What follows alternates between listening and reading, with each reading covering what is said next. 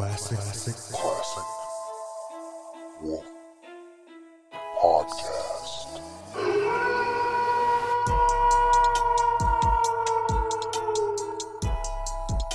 CWP.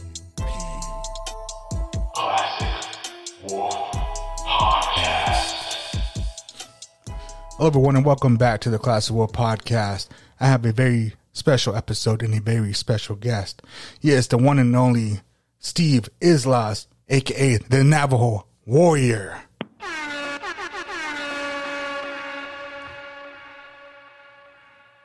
Hey, how's it going, Steve? Good. How are you doing? Good, man. How are you today? I am uh, blessed, wonderful, and ready to take on the day. All right, man. Uh, can you tell my listeners uh, uh, who you are and what you do? Yeah, my name is Steve Islas, otherwise known as the Navajo Warrior, uh, professional wrestler, strongman competitor, father, husband, uh, licensing manager for WWE games, and just all around badass. Oh man. I mean, I'm very blessed for you to come on my show, man. And when you said yes, man, I was stoked, man. Well, I'm, I'm happy to be on.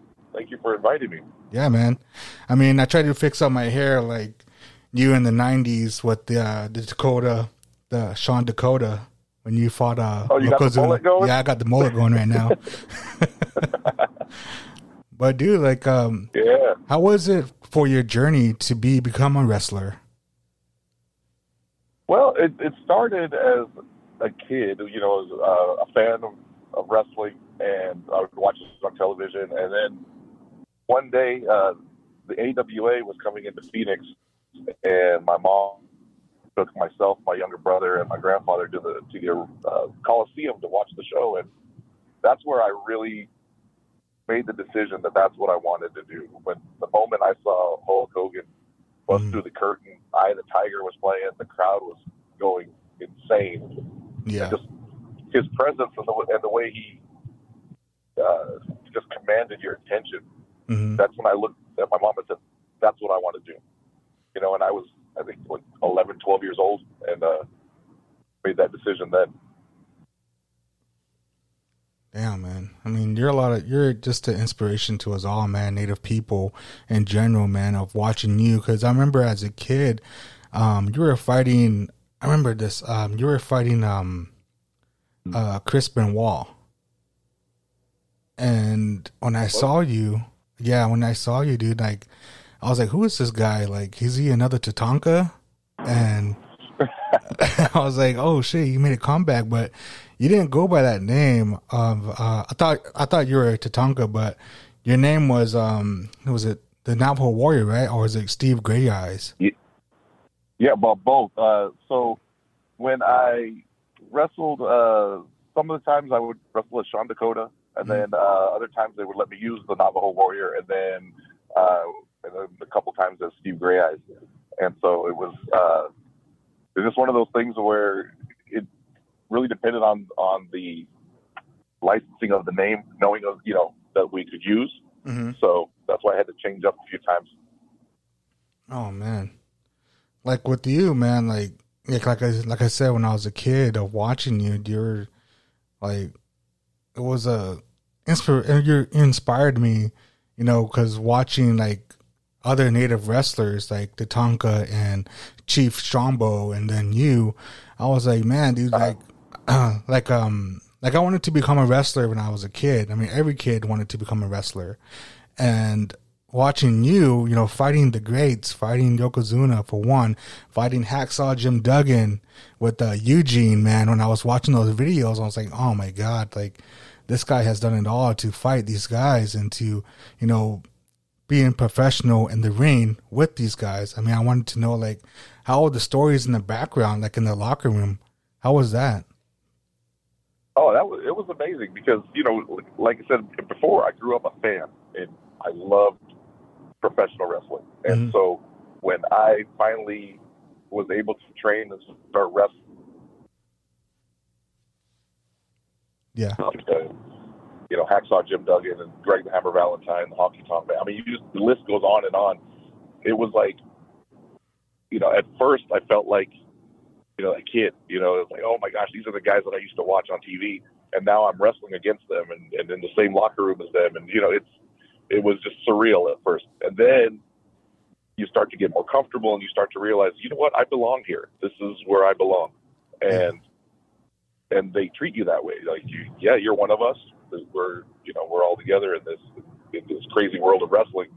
So it was it was just really cool because going from learning how to wrestle and, and doing you know small shows on the reservation where we go to you know like Pinon or we go to Greasewood or or uh, many farms, different places, uh, Chinle, you know, and, and wrestle in front of sometimes 50 people, sometimes 200 people, sometimes a little more. You know, it just depended. But going from that to you know sold out arenas was just Mm-hmm. it's crazy the, the the way that it just jumped. You know. hmm Like when did you um I know it was at I IWZ or I I um what was it the uh when you uh developed the tribe. When was that? Can you hear me? So uh, in two, yeah, in 2000, Mhm. I started uh, teaming with uh, the Ghost Walker, who later became uh, GQ Gala. We started teaming up, but we were known as Native Blood, Mm. and we teamed up for about two years uh, and traveled uh, quite a bit as a tag team, and and and then after the team split up, uh, one of the companies in Japan wanted to bring us back, and so they reached out to me, and, and I told them, "Well, we're not a team anymore." He's like, "Well, do you have another partner?" And that's when the tribe was formed, and it was myself and and Hawaiian Lion. So Hmm. we kind of brought together the Polynesian tribe and the you know native tribes, and that's why we just called the tribe, you know, as, as one big tribe. So that's what that's how that started, Mm. and then we teamed for near 20 years, and you know wrestled all over the world as a tag team. Yeah, man. Like when I saw your your bio too, you've been all over the world, man. You've been to Spain and Germany and France, wrestled. Yep. Yeah. So like that to me, wrestling, you know, let me see the world. Mhm. It's something that, you know, you, you never really think you're going to get to go to all these different places or see these different sites in, in your lifetime. And then uh, I was just lucky enough to have a career in something that would take me around the world and, and let me be performing in front of people in different countries and, and you know, just representing the native people and also just representing pro wrestling. It's Mhm. awesome. So you've been doing this for being a wrestler. You've been doing this for the last like, was it thirty years? Was in two thousand twenty, and then now it's like two thousand twenty two. So it's like thirty two years, right? Yes, sir. 32 years, and I'm, I'm still going at it. You know, as, long as the body's holding up and people still want to watch me wrestle, I'm going to keep doing it. Yeah, man. Like, uh, I tried to watch your the. I tried to go one to one of your shows. Um, back when uh, Hawaiian Lion. Um, that was his last fight, and I bought a ticket, but I got called in to go to work, so I was like, I didn't make it. I was like, oh man, but I've watched the highlights on YouTube on what happened and everything. I was like, man, I, had a ticket front row to watch you, and I was like, man, I missed that. I was like, oh, I was. oh, uh, I'm sorry you missed it. I know, man. I was devastated. I was like, man, I want to see that because I want because I heard about you, like I said, when I was a kid, but I didn't know that you changed your name to the Navajo Warrior. And so when I was on my Facebook feed and I happened to see that flyer, I'm just like, who is this guy? And I started to um, do my research about you, and that's when I knew that um, that you wrestled under that name of the of um, was it uh, Gray Eyes? And I was like, oh, this is the guy. This is the guy from like from back when I was a childhood, and watching him, and like he's gonna be fighting. So I decided to get a ticket to go see you, man, and um, you know, it just didn't never happen. But hopefully, in the future, I can go see you and watch you and everything. Yeah, that'd be great. You know, I mean, always, always love when when people come out to the shows and enjoy themselves. So yeah, definitely got to make it out to one. hmm So, as a um, professional wrestler, Did you have like any like uh, back room, uh, locker room beef with anybody, or was everybody every was uh pretty much cool? Oh no, it, it's all business. You know, there Mhm. there are, you know, of course, like in any any walk of life, there are going to be people that you're not going to get along with. But for the most part, everyone's professional, and when it's time to work, it's time to work, and they keep their drama out of the locker room. You know, so if Yeah. somebody's got a an issue with someone else, they they just keep it out of the locker room when it's time to work. But uh, you know, everyone that I've been in the ring with, and everyone that I've been in the locker room with, has been great. Have you ever got uh, pranked? You know, in the locker room because I know like that, ribs. Oh Yeah, yeah, yeah, plenty of times. plenty of times. When I first started, my, my first matches with WWE Mhm. were in the '90s, early '90s. So some of the most notorious pranksters, you know, the, the most notorious ribbers, were still in the company, like Mr. Perfect and uh, Mr. Fuji. And Mr. Fuji, it, he, I was warned about him. I was, you know, like, don't fall asleep on the plane, don't fall asleep on the bus, don't Mhm. fall, you know, don't, you know, don't, don't fall asleep anywhere around him because something will happen. So I was nervous, twenty four seven around Mr. Fuji, and it's one of those things where you know his his joke on me was that he didn't play a joke on me because he knew how nervous I was. So he thought just me being on pins and needles the whole time was enough of a joke on me, you know, because he was like, "Oh no, you're already torturing yourself by thinking that I'm going to do something," you know. So, um, but I've had other other actual things happen, you know, where it's like your your boot, one of your boots gets hidden, so you're trying to find your boot before you got to get dressed for your match, and you can't find it somewhere, and then then finally you find it, and it's like, you know, taped up to the ceiling or you know things like that. Nothing, you know, nothing bad. Uh, to where you know it, it nothing harmful. It's all just good fun. yeah. Did you ever prank any of the uh, uh, people in the back room? No, I was always too afraid to because I knew that I'd get it back. So I didn't want to. I I'm one of those people that if I did something, it would show, you know, on my face that I did it. So then I Mhm. would, I know that they'd get me back. So I was like, ah, but it's just better not do it. Yeah. With that, did you did you ever like party with any of them, or like have any like stories like that of drinking and everything like that? Because I know like that was a big thing back in the nineties. Yeah, um, yeah, but that that's yeah, that's something I'd rather not talk about. But yeah, Okay. there was a lot of a lot of that going on. But uh, a funny story that happened that another another prank that was put on pulled on me was by Paul Bearer. Mm. So and this was this was in the uh, you know like later on when I was doing the work for the video game and I needed to get the Undertaker to do a voiceover recording. Yeah. And so I would see the Undertaker, and I would let him know. Like we'd say hello, and I'd tell him, "Hey, I, I've got the truck set up. I'm on to get some recordings done." And he would just be like, oh, "Okay, yeah, good luck with that," and then walk away. So finally, Paul Bearer reached out to me, and he said, "You know, the best way to, to get in good with Undertaker is like just give him some, go to catering when he's there, and give him some cucumbers." I was like, no, "Why?"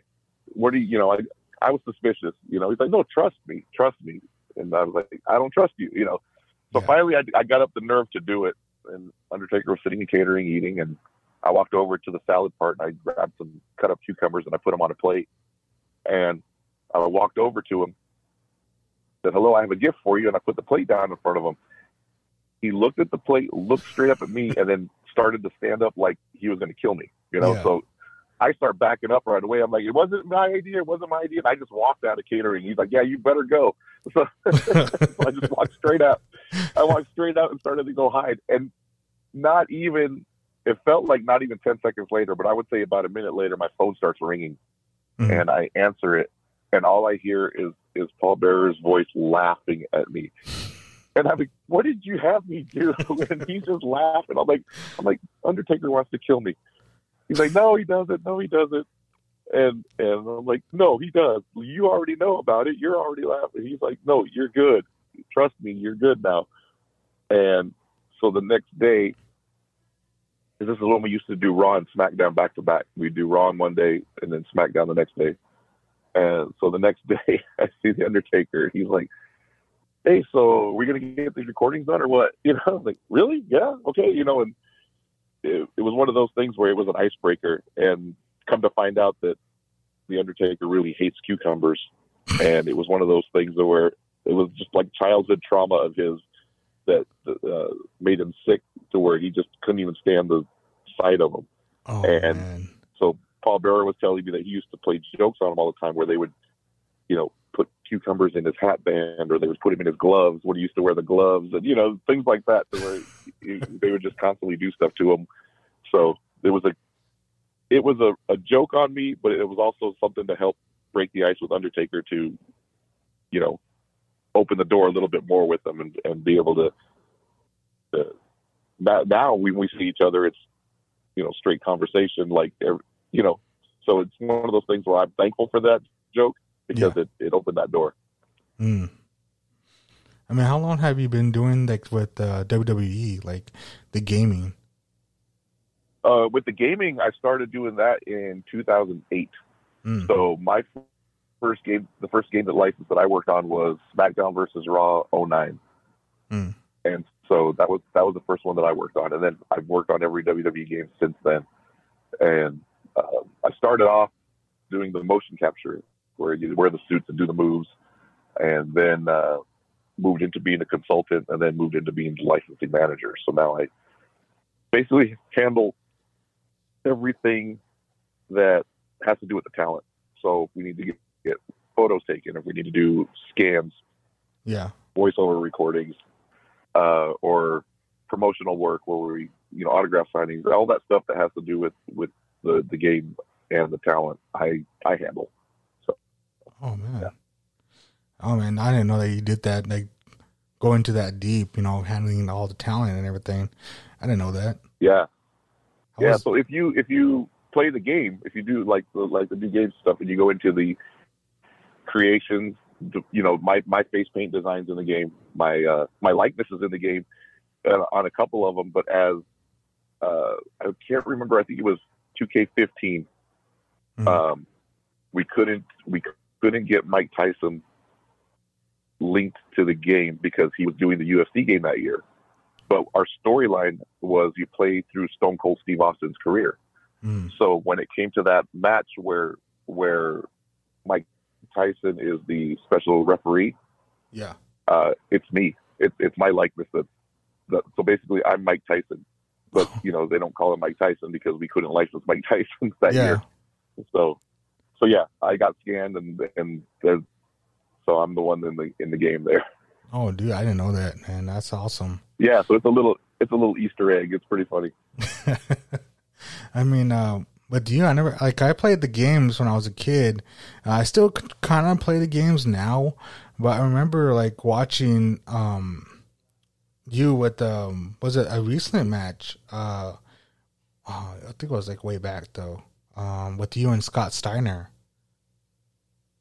Oh yeah, yeah. So that was that was just a couple years ago. Um, yeah, we were wrestling. I think we were in. Can't remember what city we were in, but yeah. So got in there with Scott Steiner, and we joked around that it was his revenge on me for the segment on Raw that we did, where it was the, the bodybuilding down between Triple H and and Scott Steiner. Mhm. I don't know if you remember that or not. Where Yeah. they did that on Raw, where they had the, the pose down, and I was one of the judges, one of the that that voted for Triple H, and then we all tried to beat down Scott Steiner, and then he, you know, he threw us all around the ring, and then, oh yeah, I remember so that. now we had, so now we had the rematch all these years later. Damn, dude, man. Like, how was it like in the back when you were working? I think you were like a um, were you a, like a security guard, huh? Like- oh, I've, yeah, I've done, I've done like everything you can imagine, like with WWE, where like where you, you know, on camera security guard, uh, wrestler, on camera EMT, you know, that all that all the kinds of stuff, and it's it's always been really cool. It's always been uh, fun to do like a different a different role. hmm Yeah. Did you ever meet uh, Vince McMahon? Yes, yeah, we.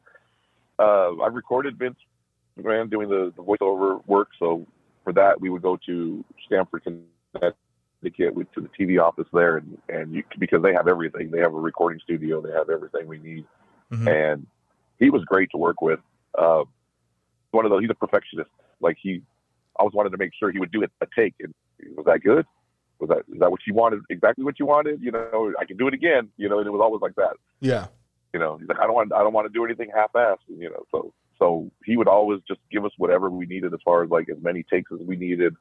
Um, you know, and just wanted it to be just right. You know, and then you know we we did his scans, um, and then of course I'd see him at Raw and SmackDown.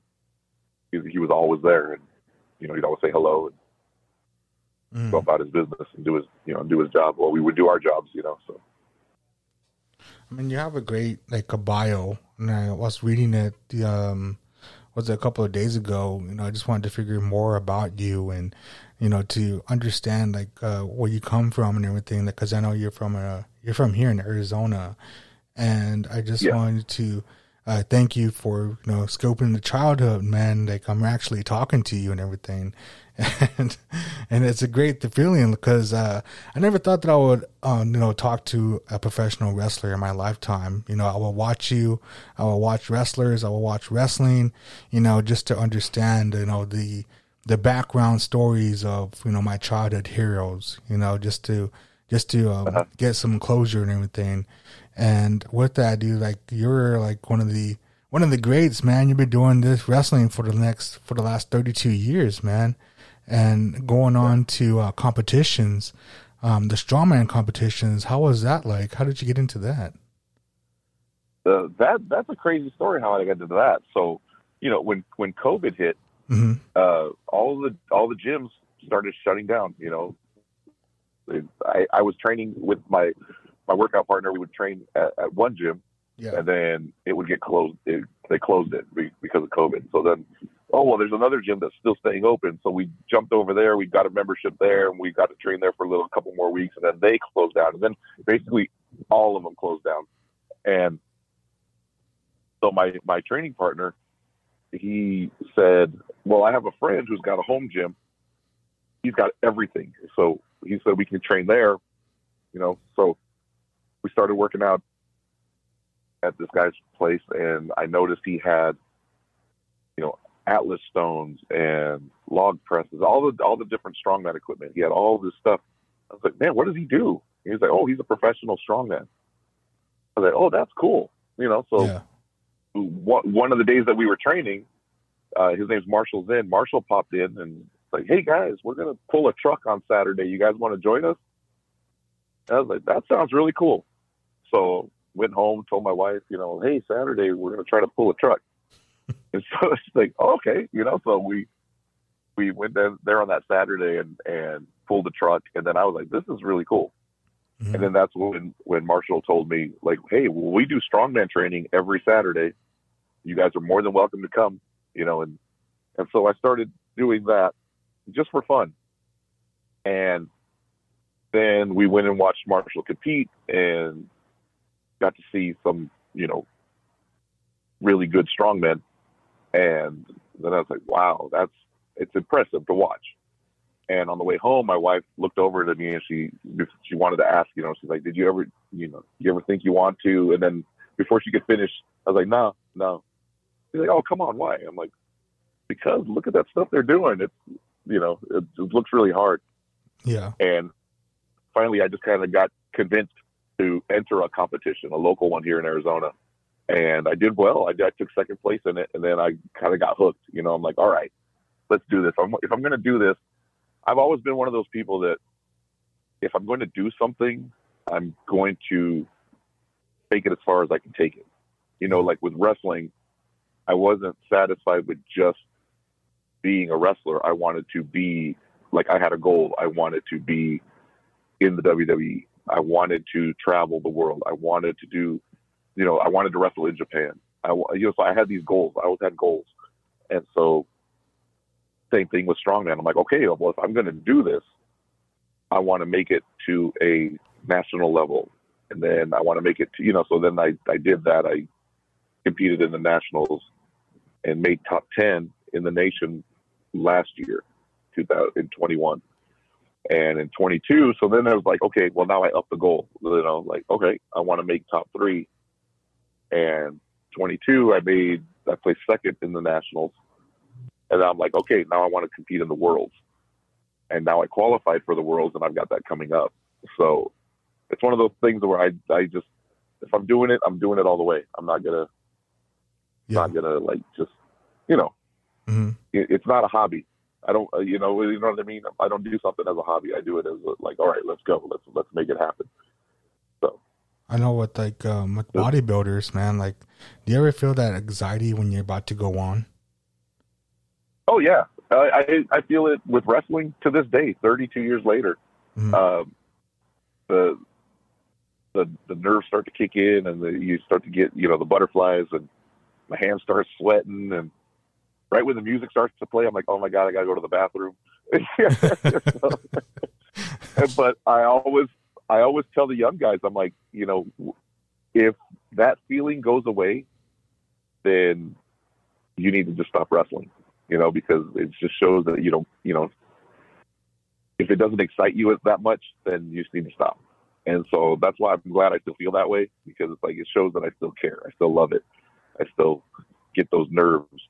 And then same thing when I compete now too. When I when I compete in strongman, you know, the day before the show when I've got to do my weigh-ins, I'm like a nervous wreck.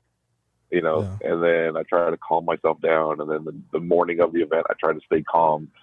But then when it's time to start warming up for for the first lift, you know, then that's when the nerves start kicking in. So it's like, all right, I just got to learn how to control them a little differently because with wrestling, uh, you doing it for so long, I know what I'm doing as far as like, all right, I know what to do. I know what I got to do. I got this. With strongman, I'm still like new at it. You know, I'm only in my second year of it, so I'm like, still got to learn how to control those nerves enough to where it, it doesn't mess me up in my match. You know, I mean, in my competition. Yeah.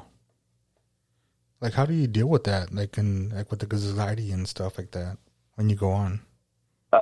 A lot of deep breaths, a lot of a lot of just trying to like find my center and just you know focus on what's in front of me instead of you know like when we did the uh this last competition that I did for the nationals, uh, we were in a like a small arena Yeah. and every event that we were doing, we were facing the, the the crowd, so the crowd was watching us.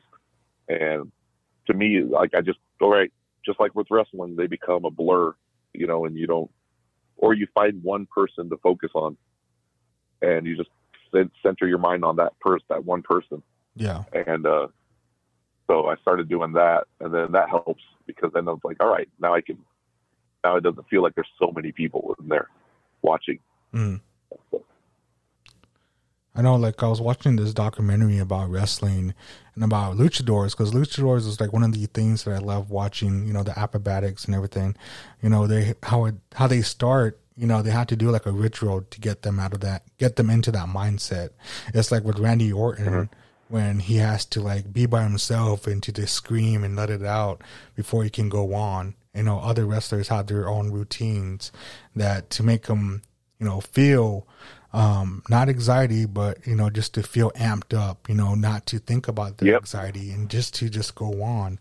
You know, like with me, um, I, I used to, I, I still get, you know, anxiety. I mean, everybody does, you know, but I just sleep, I just do what you do of um, breathing work, of meditation, and just that stuff helps me a lot, you know, with other people too that go through anxiety, that, um, that they feel that, you know, that they're, that, and back in their mind that they're not good enough. Or what, what, like, what if I, what if I do this wrong? You know, what people hate me, you know, just having that in back of their mind and that, that gut feeling that something's going to go wrong. I mean, I think that what you're doing is good of, you know, being in your mind and centering yourself because, you know, not a lot of people can do that. But, you know, with, um, Yeah. You know, with you, man, you're just, you're straight doing it and to put yourself out there, you know, inspiring and inspiring those too that, that want to be where you're at, like with uh, wrestling, you know, and espe- espe- especially with, um, you know, bodybuilding.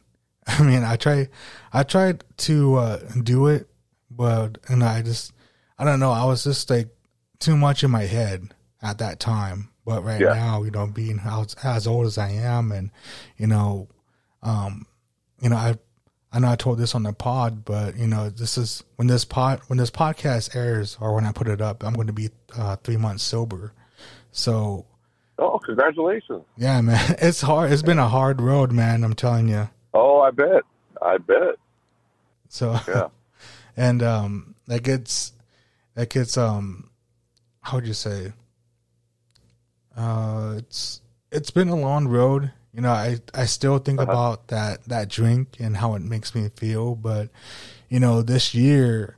Um, I really had to dig deep within myself, uh, putting myself out there and to come up and put my art out there and to talk to people because I know talking to new people, it's uh, it's a lot of um, it takes a lot of out of me, and you know, but I've grown to love it, and I've grown to use that anxiety, you know, to um, feel and to talk about you know different topics that that other people are more get motivated and be inspired. So with your like story, man, I think your story can help others too that you know that want to do what you're doing. You know, how do you? And that question is like, how do you like? How what would you tell the young youth now, like to um, bring them out of their nutshell? Uh, you know what's funny with that is like I had to come out of it myself because you know as a, as a kid like I was you know shy and not really outgoing Mhm. and then trying to you know branch out and do I mean wrestling is is I don't know how much more you can put yourself out there. You're in the middle of a ring where everyone's eyes are on you. You know, and it's one of those things of where to me I always let that person out of myself that that's that I always hold in. You know, and like when I'm in the ring, I'm I'm the Navajo warrior. I'm not Steve. Steve's, you know, it's part of me, but that helps me, you know, because like and I like tell my kids, you know, I have three daughters and my youngest is a boxer. She's training to box, you know, she's working to, towards having her first fight. Yeah, Um, my my other two did some in ring training for wrestling, and so they're still on that fence of like, okay, is this what I want to do? Do I want to continue? Do I want to like pursue the wrestling, or do I want to pursue other other things? Like my oldest is is like talented in makeup design, and she's talented with with hair and things like that. So she's you know like okay, photography as well. So it's like where do I where do I go? my middle daughter Stevie, she's uh, also a dancer and she's a, a teacher. She teaches first, no kindergarten. She's teaching kindergarten this year. So, you know, it's one of those things where I the wrestling part of it, teaching them the, the wrestling was always to help with confidence.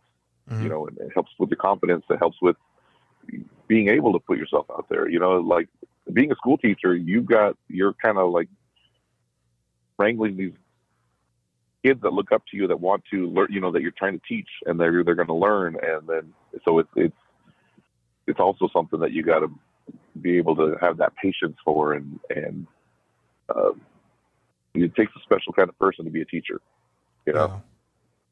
so I would always tell them as they were kids growing up, I'm like, you can do anything you put your your mind to. You just got to put in the work that goes with it, Mm. you know. And that's what I had to do. It was nothing was ever handed to me. You know, when I wanted to be a wrestler, I had to figure out how am I going to do this. Back then, there was no internet. Back then, there was, you know, that that wasn't even invented. You know, Yeah. so we would, I would, I would wrestle in school. I wrestled through, you know, junior high school, high school. Uh, was starting to wrestle in college, and then that's when I actually found someone that could train me. And then I dropped out of college and went, I'm like, I'm going, let's do this, and focus on pro wrestling. Um, if I didn't find a trainer, I don't know what I would have done as far as like if I would have been able to break in to the to the wrestling profession. Yeah. Um, but I, you know, I did, and then it that's where it got really hard because, you know, we're talking early '90s, and wrestling was very protected.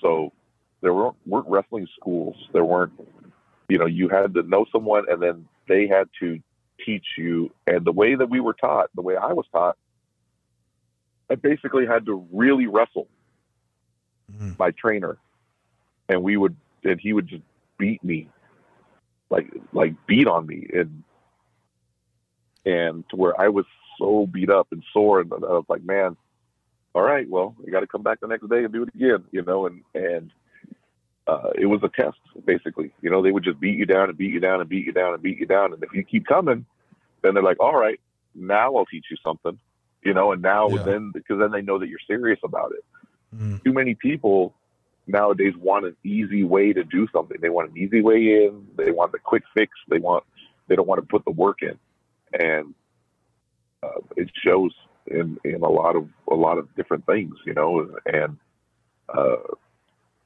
you know, so I I'm very thankful for the way I was trained in wrestling, Mhm. where it was like you had to be tough. You really had to be tough to to to last, to get in, and to last, and to make it. Um, and then when you start having your matches, it doesn't make it any easier because you're wrestling some of these guys that have been around, and they would be rough, you know, rough, tough guys to wrestle. Mhm. And you survive, then it's like, all right, on to the next one, you know. So, uh, but you know, one of the things that my wife and I always tell our kids, and we got this off from one of those Rocky movies, was you know, the, you just take it as you know, one step at a time, one punch at a time, one round at a time Yeah. and we apply apply that to everything. You know, you always got to take that first step, Mhm. then that first punch, and then you make it through that first round. You know, so uh, and that that helps. You know, as long as you got something to focus towards, it it helps kind of break down those walls of anxiety. It helps break down those those barriers that that everyone kind of sets up for themselves Mhm. you know i mean i mean anxiety is brought on by ourselves you know and it, it's like the, that feeling of not being good enough at something that's in our own head you know nobody's telling us nobody's saying oh you're not good enough we're telling ourselves that oh oh you know nobody's telling you oh you're going to mess up no we tell ourselves that that's what we we put ourselves we put all of that in our own heads you know so Mhm. we got to clear that out and and tell ourselves and show ourselves, no, we are good enough. Mm-hmm. I'm, I'm good enough to do this. I'm strong enough to do this. I'm, you know, whatever it is, whatever it is somebody wants to do, you know, believing in yourself is that first step. You know, you believe that you're good enough to do it, and then you start to do it, and then Mhm. you really got to push and, and do the work. Yeah. you know, and, and every bump, there, there's going to be bumps in the road. There are going to be, you know, a lot of people like to think that success is a straight line, start to finish, and it's not. It's full of curves and pitfalls and dead ends, and then you got to turn this other way, and you know, they they don't see that the path to success isn't isn't not a straight line. It's it's all over the place, you know, and it's just having the having the heart and having the the desire to keep pushing past it, you know. Yeah. I mean, like it's it's like you know you have to be persistent. Like every time Yeah. you're doing it, man. It's like you're gonna have to. Everybody has their own journey. You know, it can't be everybody else's journey. I mean, if everybody else had the same journey, everybody would be doing it. You know, with wrestling Exactly. and uh, with bodybuilding, man, it's like it's hard. It's hard to, you know, be, be persistent because you have, you know, distractions in your life. I mean, we're all human. We all have them. We all have anxiety. We all have depression, and it's Yeah. up to us to get out of it. You know, just to you know take time with ourselves and reset ourselves and reset our mind to go on and to do what we want to do in life. You know, and that's success. I mean, you don't, you don't, for me, it, it doesn't matter for money or anything like that. It's up to us to you know for us to feel you know successful inside ourselves, and That is true. and with other people that surround us, you know, they might judge us from what we are, but it's up to us to do what we said we want to do in life, to set goals Right. and to fulfill those goals. Like right now, you know, it was hard for me to get off alcohol because I lost my brother, and I think that's what the thing was for me. You know, just to start drinking, start drinking more, and you know, I said to myself when I looked in the mirror when I was, you know, hungover, you know, I had to stop. I got to stop, you know. And my eyes were just like really bloodshot red. And I just had to just, you know, you know, just completely stop. And, you know, I have other people here that, you know, want me to, you know, drink, but I had to say to myself that I want to do this. I want to, you know, being a role model and an example that, you know, it can be hard, but, you know, I have that support, you know, I have that support for myself of, you know, I can do hmm. this, you know, to fulfill a goal. And, you know, with, for myself too, like my body, you know, it's like 13 years of depression and I'm trying to like lose weight and everything and to like, Mhm. um, you know, to be who I once was before. Cause when I was, you know, I I used to box a long time ago and I was really in good shape. And right now, you know, I'm just, I'm not, I, I'm not in that, that shape like I was back then in high school. You know, I'm pretty big and I'm trying to get out of it. Um, right now, I'm just, I said to myself, like, know, I have to do this. I have to, I have, there's this, I've suffered long enough for myself to build myself up and to stop drinking and to, you know, be who I always wanted to be, you know, as a healthy person and to build my creativity and to talk to other, talk to others that had the same or have the same goals of, you know, to, um, build themselves up, you know, just to, Mhm. uh, understand their story and to use it in my own life and to own lifestyle. And for those that are listening, you know, you can do it. You know, you just have to put your mind to it. And it is hard, but you just have to do it if you really want it because it's there. You just have to grab it. And with Mr. Steve, man, it's it's really it's really an honor, like I always say, and for you to be on this show. And I'm glad that you took the time, you know, to be on this show.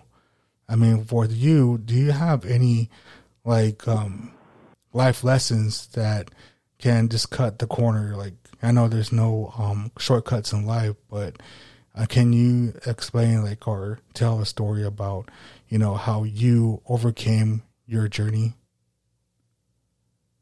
Uh, yeah, a, a lot of what I did was, you know, like it, like you even mentioned as well, though. Like, not everyone's journey is the same.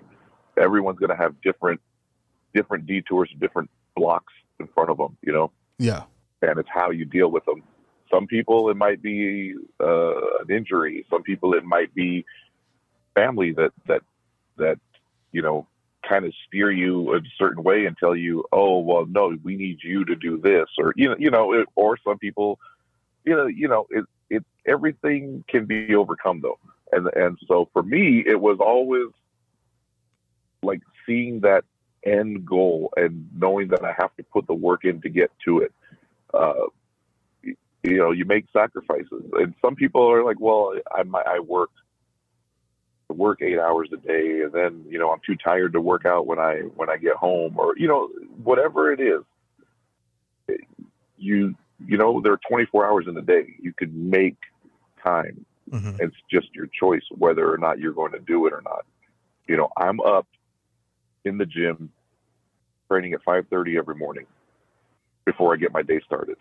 You know, so that's and I make that time. So, you know, when I'm that's the first thing I do. I wake up in the morning, I go and I work out, and then I start my day. Get get the little one ready for school, take her to school, get to work, do my job, do you know, and then then it's training in, in the evening for for the boxing, and then I teach on you know two nights out of the week. I teach a HIIT class where you know I I run people through an uh, an hour long workout, and Mhm. so it's everything's possible. There's nothing that is impossible. You know, you, you just got to find a way to get to it and push forward and always always believe in what you're doing. You know, Mhm. um, excuses excuses and and things like that are always easy. You know, yeah, they're always easy to fall back on. And so it's just knowing that, you know, putting the work in is also easy. You just got to make it easy, you know. Uh, and because I could complain about being up at 5:30 in the morning in the gym. Oh, I didn't sleep enough last night, or oh, this or that. No, I look at it as, hey, I got the chance to wake up. I get to go into this gym and work out. I get to do these things, you know. Yeah. So, so it's like you know, just changing your mindset Mhm. and and having that mindset of looking at everything that happens to you in a day as a blessing, because you know there's some people that that don't wake up the next day, you know. So you always got to look at each day as a blessing, and each thing that happens to it to you in that day as a blessing. Going to work, hey, I have a job to go to. You know, bills to pay, hey, I have a roof over my head. You know, you know what I mean? Yeah. having to spend money on groceries. So I was like, hey, I get to eat. You know, and so it's like just just flipping that script and making instead of making it a negative, you turn it into a positive. And trust me, it's going to make your day feel a lot better, which then makes your week feel a lot better, which then goes into the month, which then goes into the year. You know, so you take take each bit as it comes, and you you know you make it the best you can. Yeah. I mean, there's a lot of um, a lot of people out there too that are really struggling with life and everything. But you know, you just have to get like what you said. You just have to get through it, and everybody's journey is different, and that goes with a lot of things, man. You know, with um, with you, you know, with you and um, your journey with the with bodybuilding. I mean, you just got started. You just got started with that, and you know, I wish you every you know good luck and everything like that. And I want you to be on the show again because because it's you know it's a real honor for you to be on the show. And I know um, you know I'm gonna have a studio pretty soon, and you know we have to meet face to face and to talk. Oh yeah, I'd love to. Yeah, talk and And, yeah, I'd love to be back on again, and you know, and then yeah, if it's in the studio, that's fine. If it's not on studio, that's fine. I'd, I'd just be happy to do it. yeah, And I appreciate you, you know, having me on and getting to talk to you and and be on the podcast. And it's it's been fun for me, you know, and it's I it's a way for me to get to, you know, reach out and, and talk to people that might not get a chance to meet with, you know. So it's been great. Thank you so much. yeah, man. you're you're at a boxing gym in Cas- uh, not Casa Grande, but uh, Coolidge, right? Yes. Yeah, Yeah. I just like live not too far from there. Like um, I would say like 15 minutes away. Okay, yeah, that's where I'm at right now. I'm at I'm at Robles Boxing, and Tuesdays and Thursdays I teach from six to six forty-five. And but you know I'm here right now with my my daughter's training, and then uh, we'll actually be wrestling in Coolidge September 24th. We're going to be at the at the youth center, the youth center gym, on on Saturday the 24th of September. We're going to have uh, some IZW wrestling going on, so that'll be good. So if you can make it after that, that'd be awesome. Yeah, I'll come out for sure, man. I mean, I got to sign up All for that boxing too to get myself in shape. Heck yeah. So I There mean, you that's, go. They have they have uh yeah they have uh, boxing fitness classes as well. Um, those are Monday through Thursday, I think, six o'clock. okay. I mean, that sounds good. I'll probably get to sign up. So, but uh, Mr. Steve, Yeah. can you uh, um, tell everybody, tell everybody that where you're, where they can find you at? Yeah. So on on social media, uh, it's mostly Instagram at Navajo Warrior two K, the number two letter K, and then on Twitter it's at Wrestling Tribe. And I'm not I'm not on Twitter too much, but I try to. I try to update it every now and then. But everything is on on Instagram. I always like to post, you know, pictures of what's going on, and uh, and then you can also find find uh, our wrestling at at IZW Wrestling um, on Instagram and I believe also on Twitter. So that's where you can find me. If you want to find my my merchandise, T-shirts, things like that, go to Pro Wrestling Tees backslash Navajo Warrior, and you can get your cool Navajo Warrior swag there. Oh yeah, and you can find me at uh, Robin Jackson on Facebook and the Classic Wolf Podcast page on Facebook as well, and on Instagram. That is Nightwing Robb. That's N I G H T W I N G R O B B with the Classic Wolf Podcast page on there as well. And I have a Twitter as well, but I'm not really on there too. So I'm still trying to get used to it. But I am going to have a YouTube channel, so it's going to be on there too. So just letting you guys know that that is coming. So yeah, much love to you guys. Much love to Steve, and uh, thank you, Steve, for being on. You know, come back again. You're always welcome.